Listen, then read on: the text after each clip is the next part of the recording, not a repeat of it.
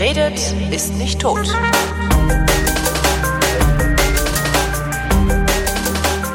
Willkommen zum Geschichtsunterricht einer Koproduktion von Vrindt und DLF Nova und aus Köln zugeschaltet von Deutschlandfunk ist Matthias von Hellfeld. Ich bemühe Ja, mich auch im Laufe der Sendung das. flüssiger zu sprechen, als ich das jetzt Nein, das gesagt geht doch. Hallo das geht Matthias. doch. Moin, moin. Moin. Äh, Thema heute. Haitis Unabhängigkeit. Die Unabhängigkeit Haitis. Genau. Äh, von wem? Ja, Unabhängig? das, das glaubt man ja alles nicht, aber Haiti ist tatsächlich der erste der vielen Kolonialstaaten, der vor 215 Jahren unabhängig wurde. 1804 am 1. Januar und Unabhängigkeit wurde erlangt von Frankreich. Das aber beschreibt nicht so richtig diese lange und äh, auch wirklich schlimme Geschichte Haitis, ähm, die natürlich schon lange vor dieser europäischen Kolonisation begann und ähm, im Grunde genommen stattfindet auf der karibischen Insel namens Hispaniola. Und da kann man eben auch schon sehen, dass auch die Spanier sich da bemüht haben und ähm, und zwar in, ja, wie, wie, wie das eben war von den Kolonialisten in sehr äh, brutaler und harter Weise. Ähm, wir erinnern uns alle an den Namen Christoph Kolumbus, ähm, der diese Insel zuerst betreten hat und äh, sie dann sozusagen für die spanische Krone in Beschlag In genommen Besitz hat. genommen. äh, In Besitz genommen Was ja hat. auch ein interessantes Konzept ist eigentlich, ne? Aber ja, gut. Na ja, ist, also ich, da bin ich wirklich sehr, sehr spießig. Ich finde das eine solche Katastrophe, dass ich das nicht mehr als interessant, sondern als ein einziges Verbrechen äh, Ja, klar. bezeichne. Aber das, das, das Konzept dahinter finde ich halt so. So, äh, Ja. ich nehme das jetzt hier im Namen der spanischen Krone in Besitz. Ja. Das, ist auch für einen, Ja. einen. Daran erkennt man, glaube ich, auch. Du sagst ja so oft, die hatten damals ein anderes Weltbild und ein anderes Menschenbild. Das wäre Ja. halt heute vollkommen unmöglich, außer man ist Wladimir Putin und will die Krim haben. Aber selbst Ja. der hat das noch ein bisschen subtiler gemacht mit so äh, Pseudo-Aufständen und, und, und, und Ja. Pseudo-Unabhängigkeit. Finde ich schon ganz spannend. Also, nein, Ja, ich nehme das also- jetzt in Besitz. Äh, genau, also so, so muss man sich das auch vorstellen. Und dann saßen da natürlich schon ganz viele sogenannte Ureinwohner, also Menschen, die dort von Rechts wegen, sage ich einmal, gelebt haben. Und äh, die waren dann nicht nur konfrontiert damit, dass äh, fremde, weiße, große, schwer bewaffnete, langbärtige Männer da erschienen, sondern eben diese Männer brachten Krankheiten mit, gegen die die Weißen möglicherweise immun waren, aber eben die Einwohner nicht. Also Seuchen wurden von ihnen eingeschleppt, allen voran die Pocken. Und äh, diesen Pocken und anderen Krankheiten waren die Haitianer ähm, hilflos ausgesetzt, genauso wie der brutalen Unterdrückung, die sie dann also zu erleiden hatten und äh, im Gefolge dieser Unterdrückung die wirklich massenhafte Zwangsarbeit, die dann eben auch zu einem genauso massenhaften Sterben der Ureinwohner auf dieser Insel ähm, sozusagen geführt hat. Und 40 Jahre nachdem Kolumbus gekommen war, also sagen wir ungefähr um 1530 herum, lebten dort nur noch 4000 Ureinwohner. Und diese 4000, ähm, die versuchten dann mit der spanischen Krone einen Vertrag auszuhandeln, was ihnen dann auch gelang, der ihnen, naja, also sagen wir mal, eine spärliche Existenz in irgendeiner Form ähm, ermöglicht hat. Aber die Spanier waren natürlich trotzdem daran interessiert, die Insel weiterhin auszubeuten. Äh, dort gibt es sehr viel Zuckerrohrplantagen und gab es damals auch schon. Und ähm, deswegen brachten die Spanier, und das ist wirklich die Krönung des Verbrechens, von anderen Kolonialstaaten Sklaven auf die Insel und ersetzten dadurch die Arbeitskraft derer, die sie vorher umgebracht haben. Also das ist wirklich, ähm, ähm, ich sage jetzt mal in Anführungsstrichen, Kolonialismus at its best. Und ähm, damit aber immer noch nicht genug, denn Haiti gehörte zu den Kolonialstaaten, den frühen Kolonialstaaten, die unter der, ich sag mal, unter den Streitigkeiten zwischen den Kolonialmächten zu leiden hatten. Also die Franzosen und die Engländer wollten natürlich auch in der Karibik zugegen sein, zumal die Engländer ja mit ihrer weltumspannenden äh, Flotte und Tätigkeit auf See natürlich überall Stationen brauchten und so auch in der Karibik. Also ähm, kamen Seeräuber, nennen wir sie mal, ähm, in diese Gegend und versuchten die Insel zu, zu ja, auszuplündern oder zu besetzen. Und ähm, so ging es also immer hin und her zwischen Spaniern und Franzosen. Mal waren Engländer da und es ist sozusagen ähm, immer zu Lasten derer gegangen, die auf dieser Insel gelebt haben. Manche von ihnen waren nun tatsächlich noch Ureinwohner, andere waren als Sklaven und Arbeitstiere dorthin gebracht worden. Und insofern äh, war das ein Elend, was dieses äh, Inselland äh, eben schon die ganze Zeit, ich sag mal, ja, überfallen hat oder es über es gekommen ist. So, jetzt haben wir am Anfang gesagt, es ist von Frankreich unabhängig geworden. Ähm, es wurde tatsächlich französische Kolonie unter dem berüchtigten Sonnenkönig Ludwig XIV., äh, der 1659 eine französische Insel auf dieser, äh, eine französische Siedlung auf dieser Insel offiziell als Teil der französischen Kolonie sozusagen annektierte. Und dann schickten, äh, die waren ja damals in Frankreich sehr unbeliebt, die Hugenotten, die wurden dann dahin geschickt und äh, dann ähm, haben die sich dort also, ja, ich sag mal, niedergelassen. Haben die sich, ähm, denn, haben die sich denn da benommen oder haben die dann da auch die Sau rausgelassen? Nein, nein, Hugenotten ist, ist, ist Sklaverei überhaupt ein die Sau rauslassen, wenn man es aus damaliger Perspektive? Nein, überhaupt nicht. Das ja. war völlig, also immer, das muss man auch dazu sagen. Und das ist eben, äh, wenn wir heute sagen, oder ich genauer gesagt, das ist ein schweres Verbrechen. Damals die Menschen haben das nicht so gesehen, ja. sondern ganz im Gegenteil, sie haben gesagt, das ist der normale Zustand und wir sind halt eine Kolonialmacht und deswegen dürfen wir uns das herausnehmen, eine aus unserer Sicht runtergekommene oder nicht dicht besiedelte oder eben nicht gut ausgebeutete Insel in Besitz zu nehmen ja. und die Menschen gleich mit, die dort gelebt ja. haben und dadurch sozusagen ähm, ein, ein Teil unserer ähm, ja unseres Reiches zu vergrößern einfach. Und das haben die Franzosen ähm, in weiten Teilen Afrikas gemacht. Ich erinnere nur mal so an Algerien. Das ist der letzte große Kolonialkrieg gewesen, den die Franzosen zu bestehen hatten ähm, also in den 60er Jahren unseres äh, des 20. Jahrhunderts und ähm, das hat eben einfach begonnen damit, dass die Franzosen wie die Engländer und die Spanier, teilweise auch die Holländer ähm, ja, und die Portugiesen natürlich äh, eben in der Welt rumgefahren sind und überall dort, wo sie Land gesehen haben, haben sie versucht, ihre Fahne drauf zu hissen und möglicherweise, und das ist auch ein perfider Aspekt einer Globalisierung. Äh, also immer dann, wenn die meinetwegen in Europa Stress kriegten, äh, Spanier und Franzosen oder sowas, oder wer auch immer, Engländer natürlich auch, dann war es im Grunde genommen immer ein Weltkrieg, ja, weil auch immer ähm, sozusagen als Druckmittel ähm, im Raume stand, wir greifen euch in euren Kolonien an. Ja. Wir ähm, verlagern sozusagen das Kriegsgeschehen weg von einem europäischen Heimat Kriegsschauplatz hin zu einem in der Karibik oder in Asien oder wo immer sie gerade waren. Ist ja auch nicht dumm. Also ist eigentlich nicht dumm, aber jedenfalls das es leidet dann wiederum äh, ja. der Staat oder die Insel, die eben kolonialisiert worden war, weil sie dann auf einmal zum Faustpfand wurde ja. oder äh, ein Stellvertreterkrieg stattgefunden hat und so weiter. Also und das ist, ist das eben bei Haiti auch passiert. Ist das die Erfindung des Stellvertreterkrieges, den wir heute oder den wir dann äh, äh nach dem Zweiten Weltkrieg äh, häufiger gesehen haben? Also der kam sozusagen ganz von alleine dieser Stellvertreterkrieg, solange du nur in Anführungsstrichen den Besitz auf einem Flecken hast, auf einem Kontinent hast treten zwei Staaten gegeneinander in einem Krieg an. Ja.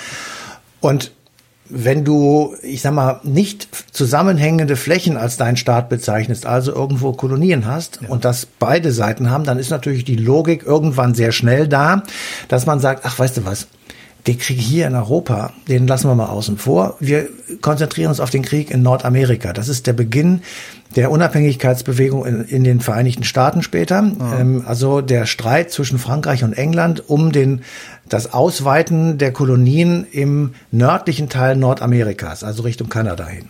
So, und deswegen hast du da auch eine französische und eine englischsprachige ähm, Abteilung in Kanada. Deswegen hast du sehr starken Einfluss äh, Frankreichs und Englands eben in dem Nordteil der Vereinigten Staaten von Amerika von heute.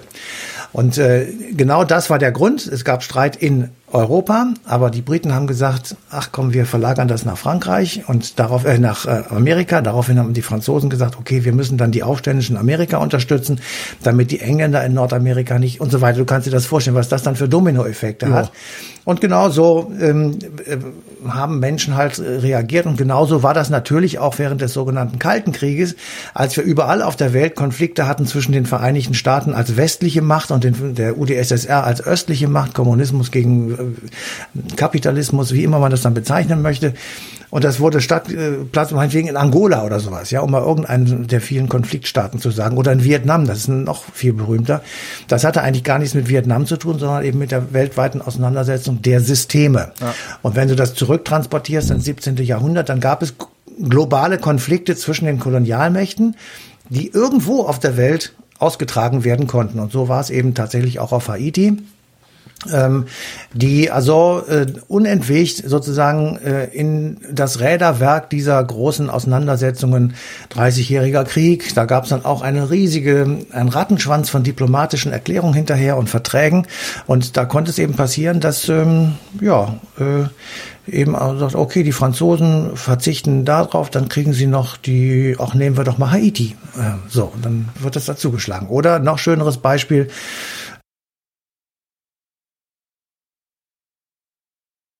Es gab den Pfälzischen Erbfolgekrieg und äh, da ging es halt, wie man sich dann vorstellen kann, um ähm, wer wird ähm, König und Regent in der Pfalz. Das war so eine große Gegend gewesen und es war Zentraleuropa, also von Bedeutung. Aha. Und gegen Geld verzichteten äh, die Franzosen beispielsweise darauf und ähm, die Spanier, die bekamen auch etwas, nämlich Luxemburg. Also ah ja. so wurde das immer hin und her geschoben und ähm, in diesem in diesem Geschacher sozusagen konnte Frankreich wenigstens einen Teil von Haiti behalten. Das war der westliche Teil der Insel, die eigentlich Hispaniola heißt.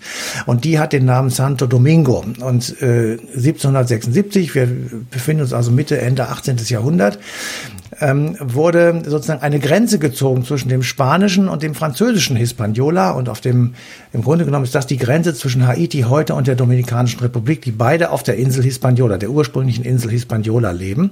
Ähm, und im Grunde genommen war das eine logische Entwicklung äh, der, des Auseinanderlebens zweier unterschiedlicher äh, Teile eines ursprünglich gemeinsamen äh, Volkes. Und insofern ähm, haben wir also mit der Dominikanischen Republik den in Anführungsstrichen etwas erfolgreicheren Teil. Ich wollte gerade sagen, was ja immer, immer wenn man an, äh, äh, was, was über Elend nach Wirbelstürmen hört, Haiti, dass ja. die Dominikanische Republik direkt nebendran ist, also man hört von da wenig Elend.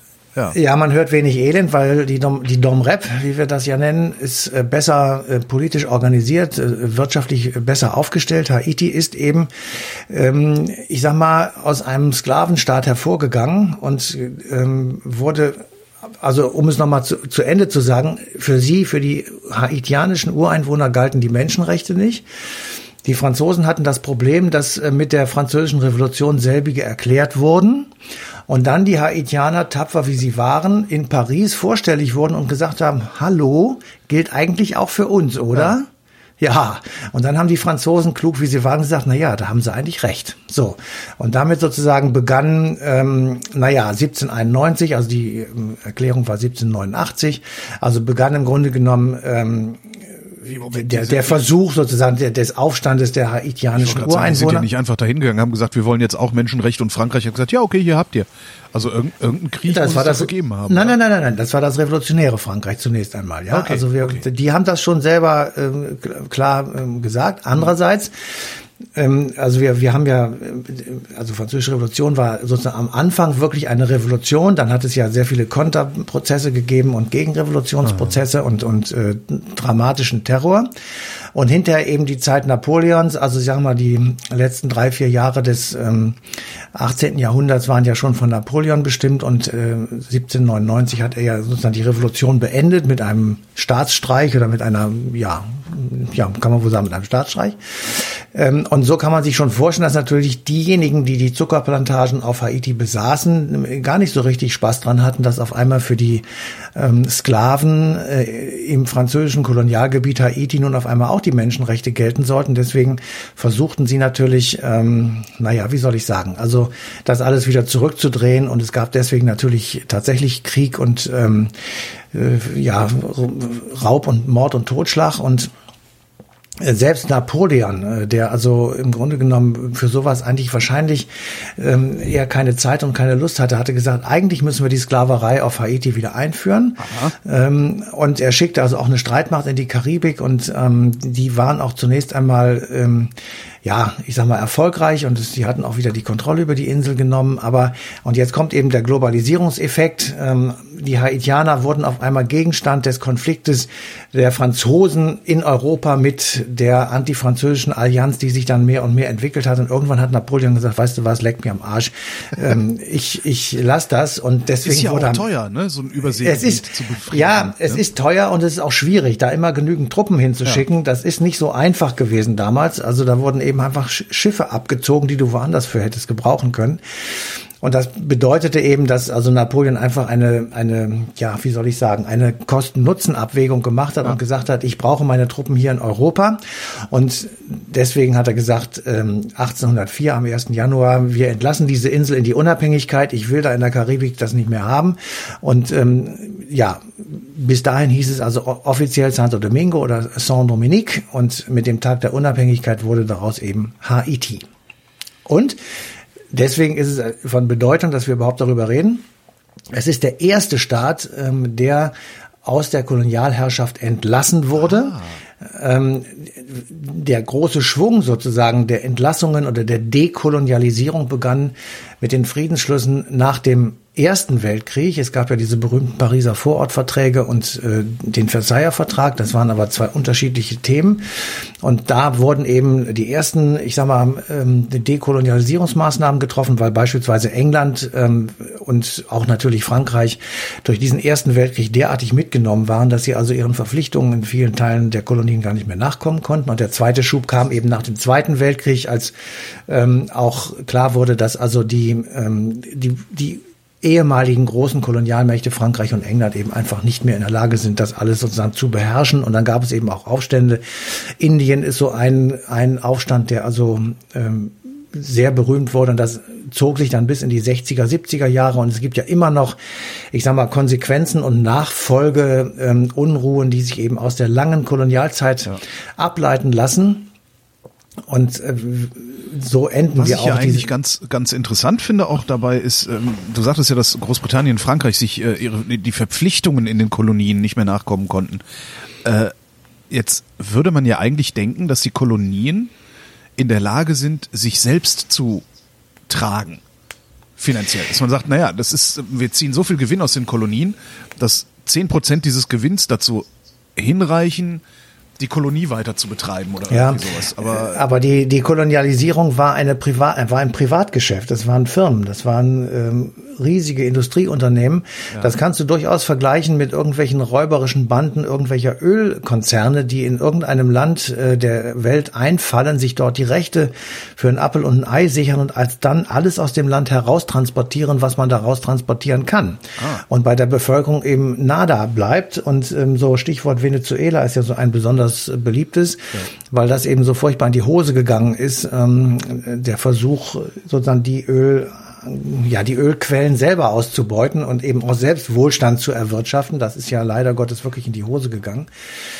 Aber das war im Grunde genommen der gleiche Punkt. Und ja. ähm, äh, wenn du ähm, heute noch in diese Kolonien fährst, an die, in die kleinen zumal, dann hängt da immer noch das Bild der Queen. Ja, äh, ja dann siehst du immer noch den ganz starken Einfluss be beispielsweise der französischen Sprache oder eben der britischen Verhaltensweisen. Da gibt es dann Tea Time und da gibt es alles Mögliche, was eben darauf hindeutet, dass ähm, dann auch noch ganz andere Sachen. Also es kam natürlich mit dann zu Kultur und es wurde ähm, es, es wurde politisch sozusagen ähm, hineingezogen in das Empire. Das war ja auch eine Ideologie. Das wollten die ja, Franzosen die hat, auch die versuchen, hält, hat aber nicht lang, geklappt. Ne? Die, hält, die, hält, sehr lange hält und bis zum 29. März 2019. Ja, ne? ja, die hält sehr lange und äh, das ist eine eine Metapher, die eben nach wie vor von großer Anziehungskraft zu sein scheint. Insofern kann man tatsächlich sagen, es lebt sehr lange. Aber äh, trotzdem also wenn, wenn, wenn man das bedenkt und wenn man sich Haiti heute anguckt, das gehört zu den wirklich äh, drei ärmsten Ländern dieser Gegend und vielleicht zu den 20 ärmsten Ländern der Welt. Es hat ein Entsch obwohl es das nicht sein müsste, oder? Ich meine, die Dominikanische Republik ja. ist sicherlich nicht reich, aber die machen, die, die haben da Tourismus, da, da kommt ein bisschen Kohle rein. Ähm, warum schaffen die Nachbarn das nicht? Ja, das äh, kann ich dir so genau auch nicht sagen. Jedenfalls, sie sind tatsächlich, also der Teil der Insel ist eben sehr häufig von Erdbeben äh, und Tsunamis und ähnlichen Katastrophen heimgesucht worden. Sie sind eben sehr lange daran gescheitert, eine eigene stabile Regierung auf die Beine zu stellen, im Gegensatz zur Dominikanischen Republik. Also es war sehr viel Korruption, es waren richtige Gangster da am Start, die eben das Land nicht aufgebaut haben, sondern weiter ruiniert haben geradezu. Das kann man nicht anders sagen. Baby Doc. Ähm, der gehörte zum Beispiel dazu und ähm, der das war, das war eine lange Zeit, in der dieses Land einfach ja, da sind die äh, intelligenten Menschen sind abgehauen, die Wirtschaftsunternehmen sind weggegangen und jetzt liegt das Pro-Kopf-Einkommen ähm, bei 1800 Dollar im Jahr. Ah. Ja, das Bruttoinlandsprodukt ist das geringste, eines der geringsten auf der ganzen Welt und gleichzeitig steigt die Bevölkerung unentwegt. Das heißt, du kannst dann irgendwann sagen, das ist ähm, ja nicht mehr zu handeln. Ja, das ist einfach, das geht so nicht. Und im Übrigen, man kann natürlich jetzt lange darüber rumphilosophieren, wie furchtbar Kolonialismus ist und ähm, wie schrecklich auch zum Beispiel äh, die Unabhängigkeit am Anfang war, weil die Haitianer mussten hohe Tributzahlungen an die Franzosen leisten. Ach. Und das, ähm, ja, sonst hätten sie gar nicht rausgelassen. Also insofern. Das ist ähm, eine Frechheit, ey. Ja, eine Frechheit ist nicht das richtige Wort. Ja, aber ja. ja, aber wenn du eben eine Tributzahlung leisten musst, die deine eigene äh, Wirtschaftskraft übersteigt, ich meine, wie willst du dann, wie soll das dann gehen? So, und da gibt es Dutzende von Beispielen, dass sozusagen dieser Kolonialismus Spuren bis zum heutigen Tage hinterlassen hat, nicht nur auf Haiti, das kann man auch in vielen Teilen Afrikas sehen.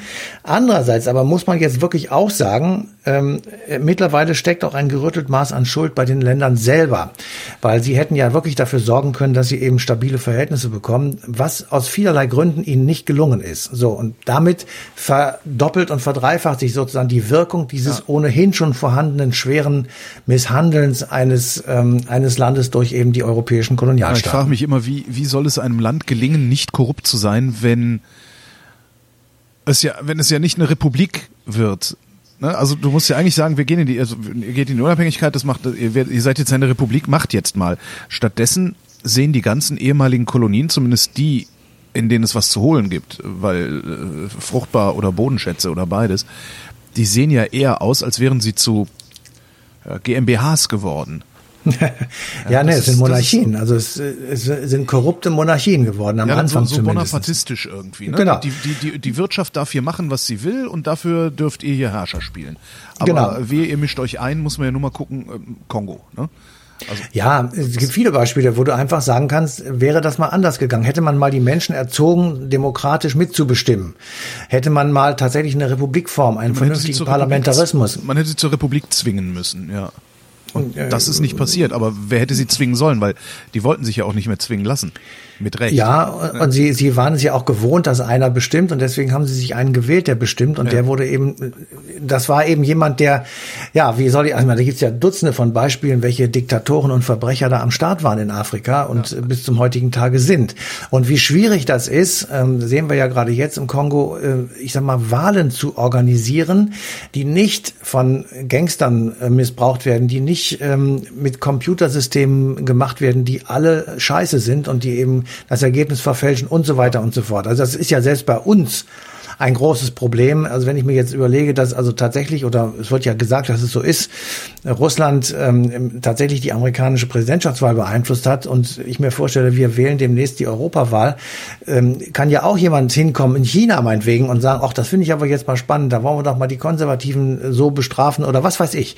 Ich meine, dann ist natürlich auch bei uns irgendwann äh, ja Land unter und dann kann man sich eben nicht mehr darauf verlassen, dass die äh, Stimmzettel auch so ausgezählt werden, wie sie abgegeben wurden. Insofern insofern. Ja, solange äh, sind, Zettel abgegeben werden, ist es ja noch äh, nachvollziehbar. Ja, das größte Problem ist ja, wenn per Computer gewählt wird, weil ja, ja. Das, das ist ja inhärent Manipulation. Ja. Also, ja. ja, aber das wir, wir wählen ja per Computer. Also ich habe die letzten Wahlen alle per Computer gemacht Ernsthaft? und habe dann ja, es war so. Ach krass, ich dachte, wir, mir war gar nicht klar, dass wir das haben. Also ich habe die letzten Wahlen immer per Papier gemacht. Ja, also ich habe, also wir, ich muss gerade einschränken, beides. Ich habe beides gemacht, aber hier, ich habe ja auch schon per Computer gewählt, ja Knopfdruck und fertig. Das ja, ist, es gab aber kein Papier mehr. Damals hatte auch keiner die Idee gehabt, dass das manipuliert werden könnte. Ich bin Doch, mal gespannt. Wir haben, jeder, der sich damit auskennt, weiß, dass sowas manipuliert werden kann. Ja, aber als es zum ersten Mal gemacht wurde, gab es da keine öffentliche Debatte drüber. Jetzt gibt es eine, weil man offenbar in Amerika die Wahl manipuliert hat ähm, und Herrn Trump äh, sozusagen ins Amt gehievt hat. Aber ähm, ich kann mir auch vorstellen, dass wir jetzt wieder auf Papier wählen hier. Das kann schon sein. Aber es hoffen, weil das, äh, also nicht auf Papier zu wählen ist undemokratisch. Weil niemand Also es ist ganz einfach, die Frage lautet, wie kann ich wissen, dass diese Wahl ordentlich abgelaufen ist? Wie kann ich wissen, Genau. dass jede abgegebene Stimme auch so gezählt wurde, wie sie abgegeben wurde? Und das kannst du bei Ja, ja, du hast schon, ich verstehe das. Ne? Das ist, ist- prinzipiell halt unmöglich bei Computerwahlen Okay. zu machen. Also, ja, Okay, wir werden es sehen. Also wir können dann ja auf die Barrikaden gehen, wenn doch per Computer gewählt wird. Aber ich Genau. Wenn glaube Putin hier tatsächlich die jetzt, AfD in die absolute Mehrheit installiert hat, dann kriegen wir hier. ja, ich glaube jetzt auch tatsächlich, äh, die Debatte jetzt wird uns von davon abbringen. Aber davon kommen wir nochmal zurück auf Ja, zurück ähm, Kolonien.